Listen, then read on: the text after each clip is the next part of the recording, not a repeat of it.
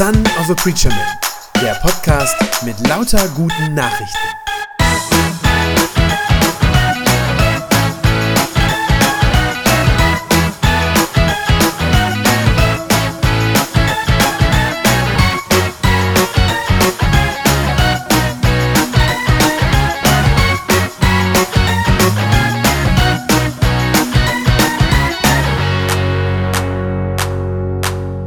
Vielleicht hat der ein oder andere von Ihnen ja auch den gestrigen Abend genutzt, um zurückzuschauen auf das alte Jahr. Heute ist nun der Beginn des neuen Jahres und das ist ja immer so ein Anlass, wiederum nach vorne zu schauen. Was wird das neue Jahr wohl bringen? Was liegt an? Was muss im neuen Jahr vielleicht sein? Was muss getan und was muss erledigt werden? Was möchte ich aber vielleicht auch gerne erreichen? Das sind so die Gedanken, die man sich an so einem ersten Tag eines neuen Jahres vielleicht machen kann.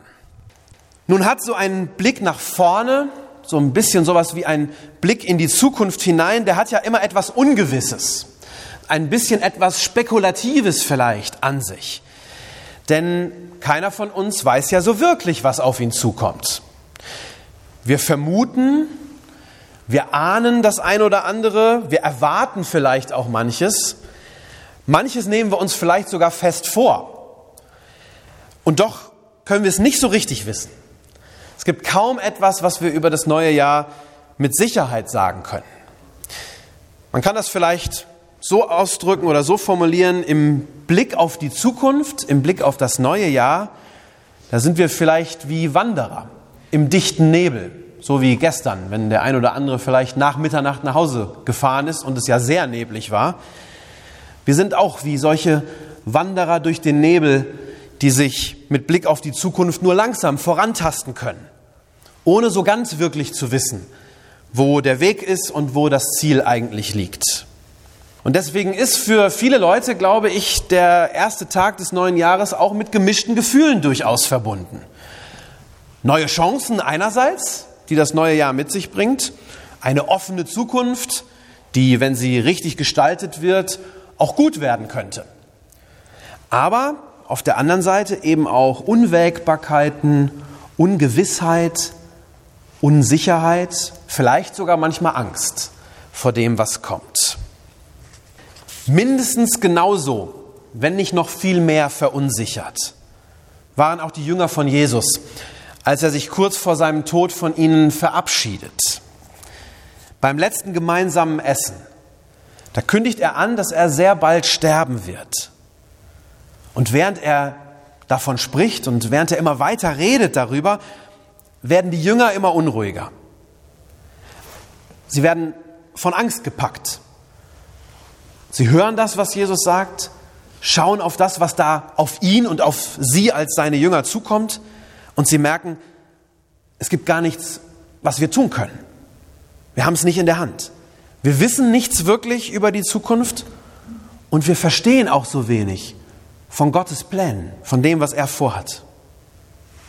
Es ist in dieser für sie bestimmt sehr, sehr schwierigen und, wie gesagt, auch angsterfüllten Situation, dass Jesus das sagt, was wir gerade schon in der Lesung gehört haben. Ich lese es noch einmal in einer anderen Übersetzung. Johannes vierzehn, eins bis sechs.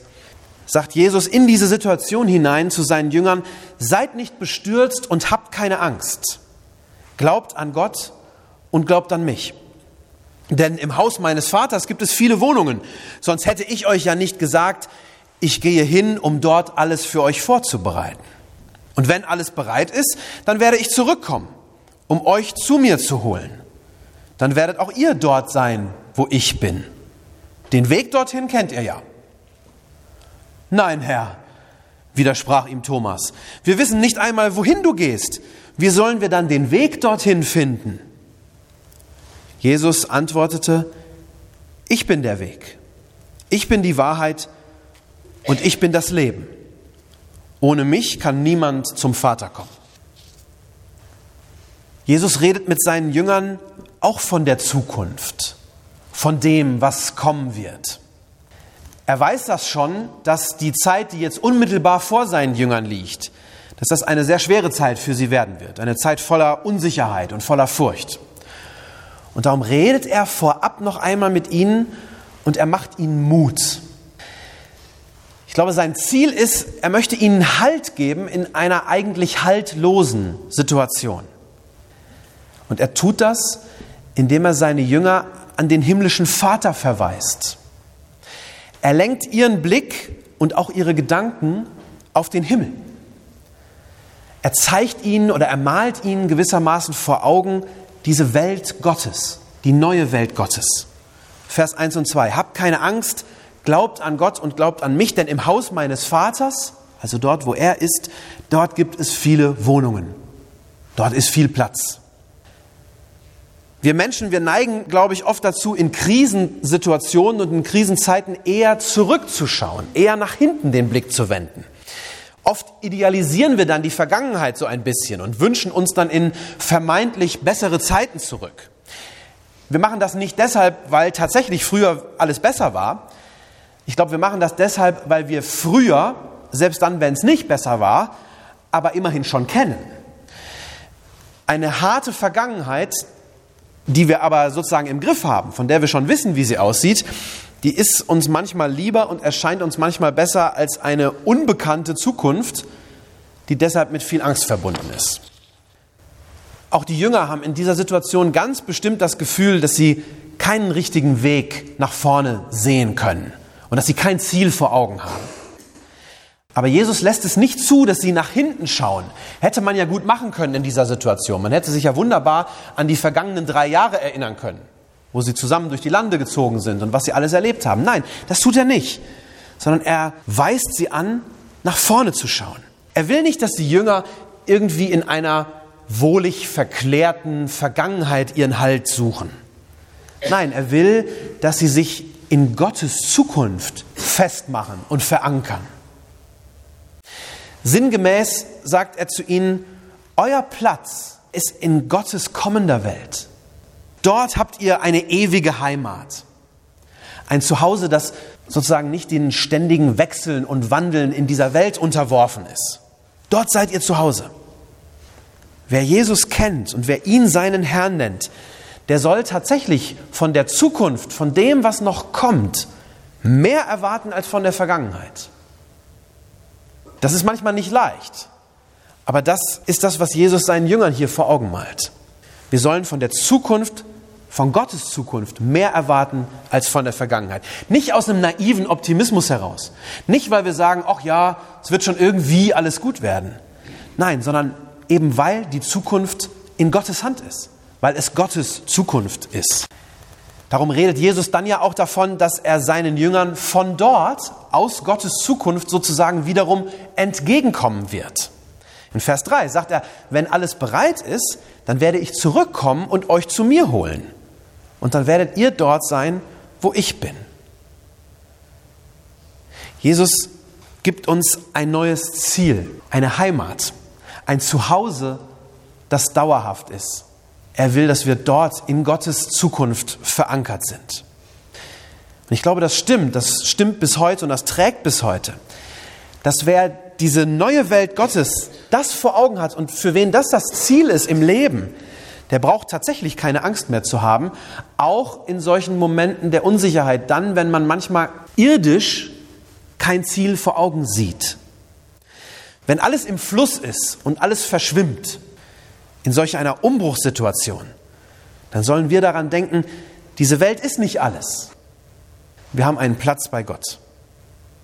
Das ist eine gewaltige Verheißung, die Jesus seinen Jüngern in dieser schwierigen Situation vor Augen malt. Gottes Ewigkeit, nichts weniger als das. Er malt ihnen Gottes Ewigkeit vor Augen.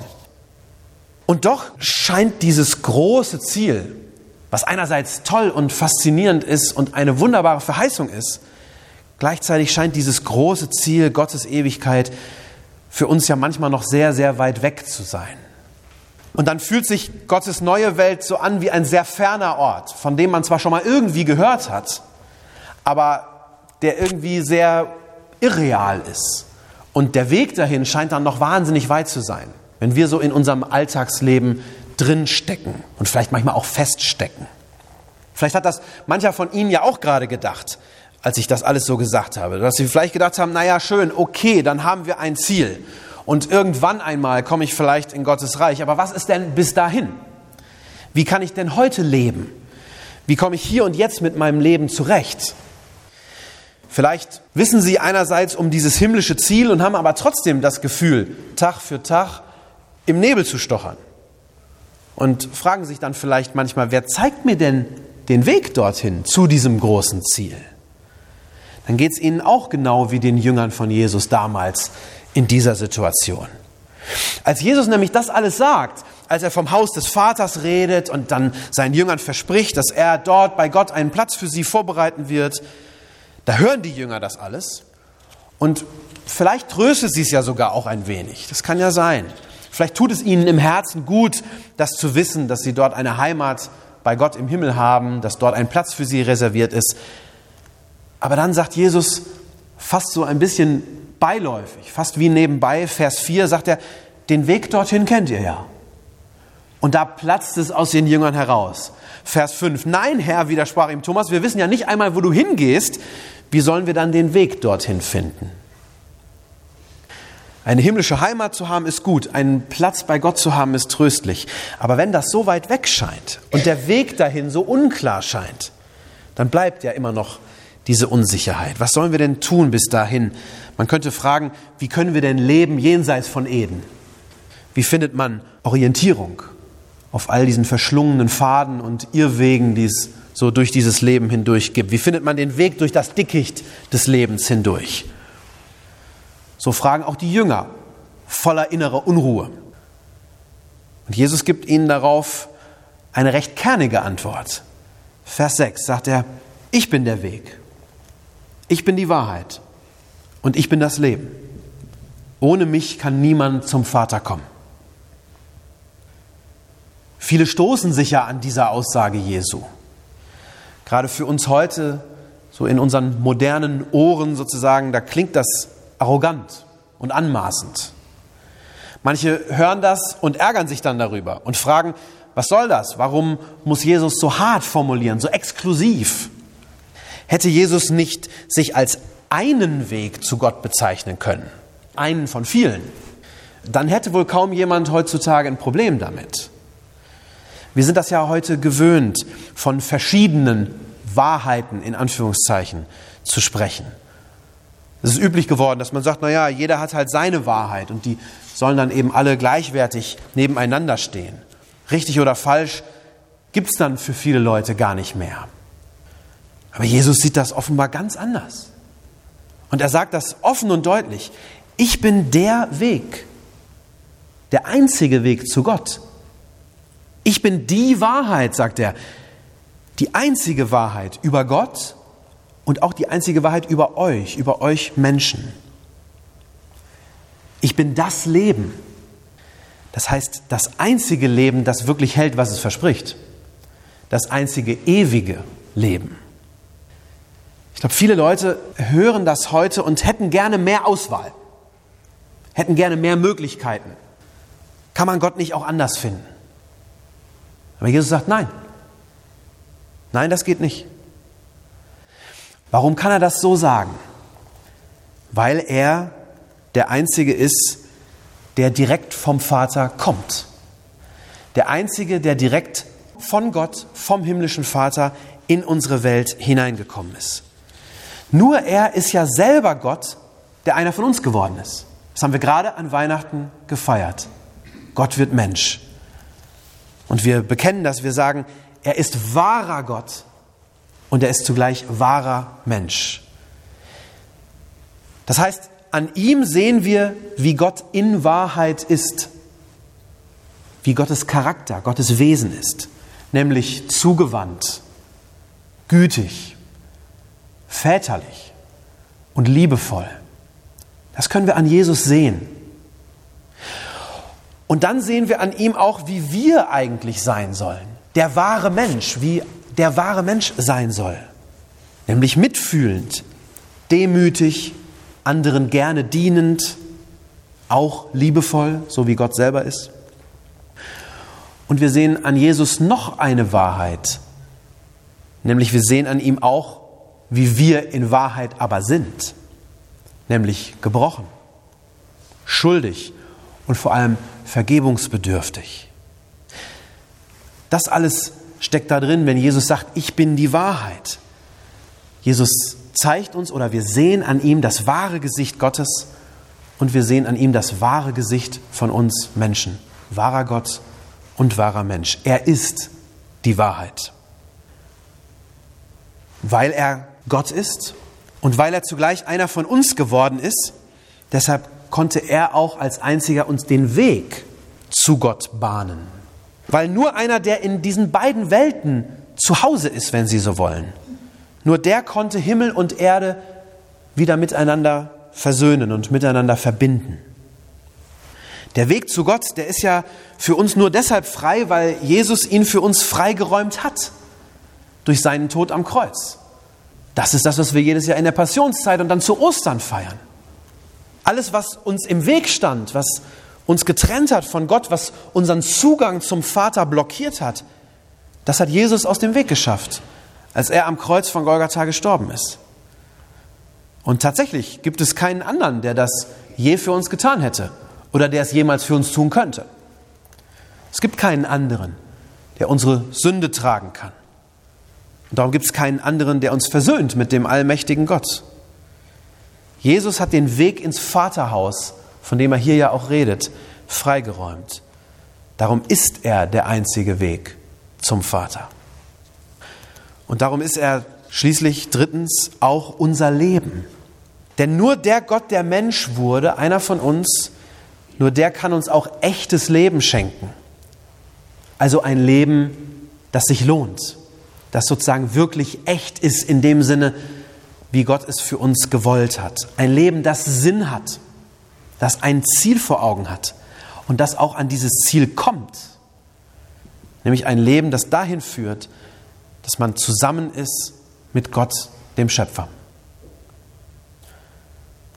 Als die Jünger verunsichert in die Zukunft schauen und nicht wissen, wohin die Reise geht und was auf sie zukommt, da malt Jesus ihnen eine Perspektive und ein neues Ziel vor Augen.